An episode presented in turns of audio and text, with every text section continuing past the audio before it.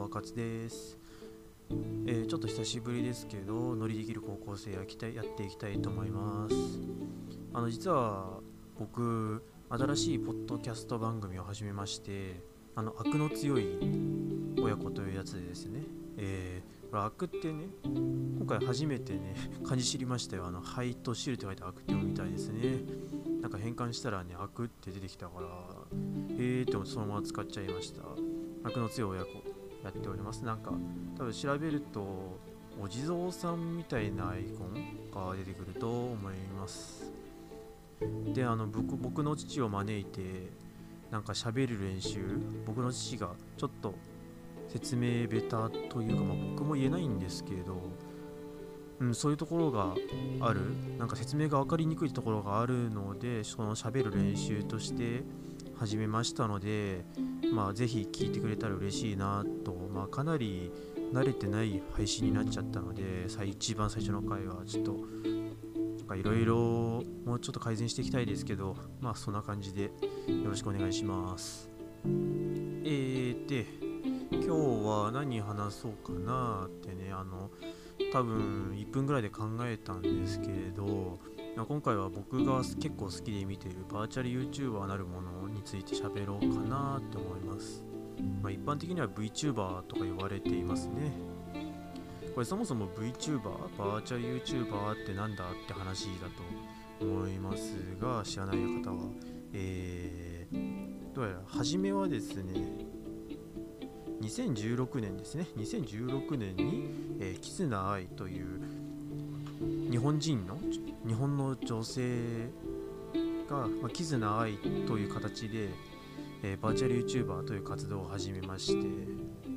でそもそもバーチャル YouTuber っていうのは何だろうなアバターを使って配信をする人のことを言う総称的に言う言い方でして、えー、2D の CG または 3D の CG を使う使ってえー、配信するんですね。その配信者が横にね動いたり首を動かしたりねあと口を動かすまばたきをする。そういう動きをするとそれをウェブカメラかなんかで捉えて、えー、その動きにアバターも反応して一緒に動くみたいなそういう仕組みで CG が動きましてでだから基本出すのは声ですからね。自分の声とかトークで勝負していく。っていう感じの界隈ですけども、まあ、最近は本当に最近からなのかなちょっと分かんないですけど僕もつい最近知ったのであのやっぱ技術がすごくてですね 3DCG とかになってくるともう動けるんですよね。あのか多分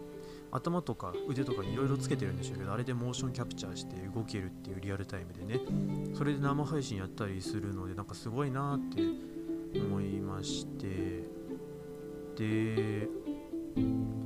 なんか僕最初に興味持ったのはあれかなホロライブだったかな。ホロライブっていう、えー、カバー株式会社の経営するバーチャル YouTuber の事務所がありまして、まあ、YouTube のね UM とかそういう事務所みたいなもんだと思うんですけども、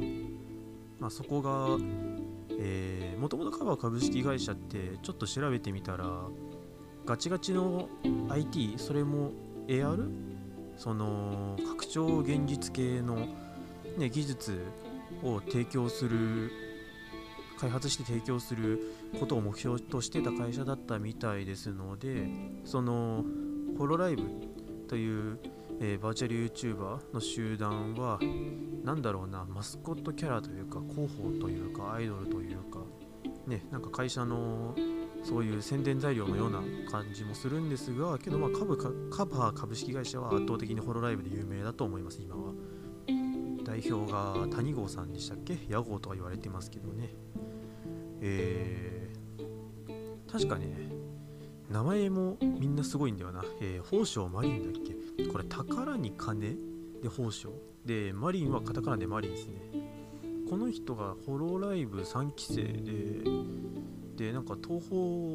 プロジェクトの原作のゲームが大好きでその人がねめっちゃうまい。そしてトークが面白い。で声かわいいみたいな感じでねえー、面白って思って見ててね完全に沼にはまってるところがあります。他に有名なところって言ったらホロライブ以外に2時3時とかそういう事務所も有名ですしあと有名どころというかあの個人ですね。個人で活動してて有名な人もいたりしますよ、えー、伊藤ライフだったっけな、まあ、伊藤ライフとか泊まりまりとか稲山玉木とかまあいろいろ。今 VTuber すごい流行ってるから星の数ほどいると思うんですけど。なんかそう思うと VTuber って最近のなんだろうな音声コンテンツの流行りにの一部な気もしますね。やっぱ声が中心なんで。でこの VTuber っていうのがすごいなんか単純に好きですしそれになんか面白いんですよね。あの何が面白いかっていうとね言うとですねこれそもそも オタク文化っていうものが面白いことにもつながるんですけどもえー、まずバーチャル YouTuber にバビ肉っていう言葉がありましてこれバビ肉って何何かというとバーチャル美少女受肉でバビ肉って訳す。これどういう意味かどういうことかって言いますとえー、まあ、美少女のねバーチャル YouTuber 始めようって思って美少女のね AI 用意した。けど中に入る人は何だろうな、えー、おじさんとかバビーニコおじさんとかいうのかな？バーチャル美少女受肉おじさん。普通におじさんが入ったりする。でさらに一部の人たちは一部の人たちはっていうこれ人によりますけどもあの堂々とその美少女の体で動いたり喋ったりしながら声はおじさんのままなんです。堂々とおじさん要素を出していくっていう。キャラ作ったりしないんですよもう。おじさんだよってね中の人はおじさんだよって言ってねめっちゃね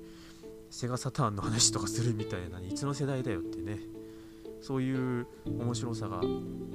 あって。まあもちろんねあのボイスチェンジャー使ってる人もいるんですけど、まあ、その人はまたねあのボイスチェンジャー使ってる人これ泊まりマリなんですけどねさっき言った。あのめちゃくちゃ技術が高いボイスチェンジャーの。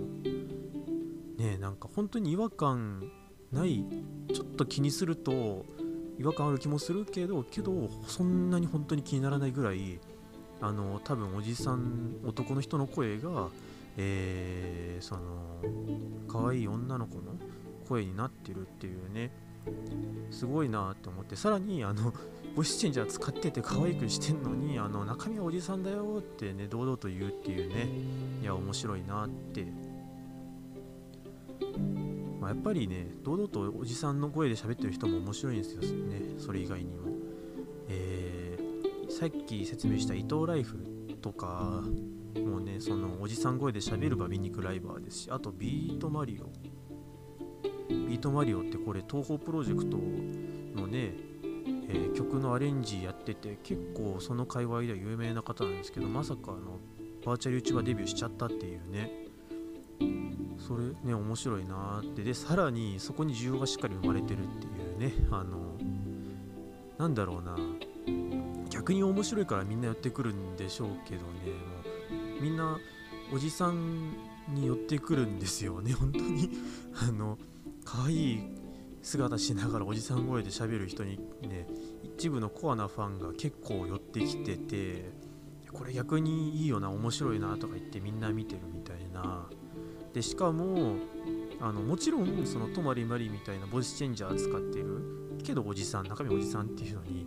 集まっててなんか普通に声可愛いしね中の人が男だったら彼女もできねえし起憂することもねえなって言ってね喜んで見てるみたいな。ななんと適応力の高い方だの高い方々だろうかって思ってね。いや面白いなってね。めっちゃ面白いなしか言ってないですけどね。僕もそういう考え方大好きですので僕もそういうオタクの一部なんでね。うん。それであとねちょっと哲学的な話にもつなげたいんだよねこれ、バビ肉の話になるけどもそのやっぱりバーチャル YouTuber って自分のなりたい姿になりたい方々がやるんですよね。自分の好きなキャラクターをね描く、まあ、自分で描く人もたまにいるけど大体は描いてもらってあと 2D ライブ 2D っていうのを作ってもらう。その描いたものに動きをなんか点をつけて関節をつけるのかな？それで動く部分をつけていくっていう作業をやる人もいる必要なんですけども必要みたいです。それで自分のなりたい姿なりたいねアバターに入るっていうね形がねなんか最近司馬太郎の空海の風景をね読んだせいでなんか密教のね大日如来と一体化するみたいなそういう考え方につながるような気もしてて、えー、なんだっけな空海の風景だとねその司馬太郎の説明によると密教では自分の師匠を大日如来そのものとする、まあ、そもそも大日如来がこの宇宙の全てなんですけども確かね。この宇宙そのもの全てこの世の真理そのものであるみたいな。だから僕らの周りにあるものは全て大日如来がなんかうん実体化して現れたものとも言えるし、えー、だから僕らは大日如来の中にいるとも言えるし逆に僕らの中にも大日如来が含まれてるとも言えるみたいなそんな感じですよね多分。でやっぱ昔からすごいなんだろうな感動を与えられた人たち。ね感動を与えられた人たちとか夢を持った人たちとかってやっぱ憧れる形があって何かしら憧れる形があってこれはあの実在する人物でもいいでもいいしそれとも自分が思い描く自分の理想の姿でもいいんですけどそれに向けて、えー、鍛錬を積むかなんかしてそれと一体化するっていう感じですねなんか。なんかねその一体化してしまうっていう考え方はしてしまうというか一体化することがを目指すみたいなのは人間の差がなのかな。だから密教みたいな考え方はねもう本当に宇宙そのものと一体化するみたいなのも出てくるんだろうし。でさらにはオタクの文化でもバーチャル YouTuber みたいな自分の好きな女の子に 一体化してしまうっていうねこれすごいですよね。天才だなって思います。こういう考え本当大好き。うん。ね。例を挙げますとね例えばビートマリオってさっき言ったじゃないですか。東方界隈では割と有名な。このビートマリオさんですねあの結婚してらっしゃいましてえー、その奥さんもあの結婚してる方もその女性の方もビートマリオと一緒に、えー、サークルで活動してたボーカルの方でで結婚してからですね本当にビートマリオがねあのあの人めっちゃオタクですけどあの最推しは奥さんって言っててで最終的にあのさっき説明した伊藤ライフさんと仲が良かったので、えー、伊藤ライフさんに、えー、僕の奥さんを書いてくださいって言って書いてもらってライブ 2D 作ってもらってでそこに入って一体化してしまったって。で私の推しですって言い張りながらあの、v、その奥さんの体を使いながら配信してるっていうね姿なんですよ。いやーこれすごいなって思ってねあの子供もいるんですけどねあの方。どういうこれを分かってしまった子供たちはどういう反応をするんだろうなっていうのがとっても不思議ではありますけども。まあいいねけどそういう変態がいいですね変態になりたいですね何の話したかな一体化するって話ですね。これは多分コスプレ文化とかにも出るんでしょうね。衣装の真似をしてその人に近づく。まあ、コスプレっていうと基本2次元、2次元というかアニメとかゲームとかその中のキャラクターの姿を、えー、真似るというものが多いと思うんですが、まあ、僕が坂本龍一の髪型の真似をしたりするのもその一部であると思いますね。でさらにやっぱりバヤチャル YouTuber だけとも言わずゲームとかもそうだけどあそこら辺って本当に新しい世界を想像する力が本当にあるなって思ってましてまあそもそもやっぱ僕らが見てる世界ってね仮想なものな気がするんですよね。まあこれなぜかっていうとそもそも人間が言語、ね、人間が人間の捉え方で世界を理解してる時点でこれは仮想世界といっちゃ仮想仮想世界なんだと思うんですけどうーんなんだろうな。まあそういう考え方を元に考えると今ゲームを使ってさらにまた別の段階にゲームやらバーチャル YouTuber やら人肉やら、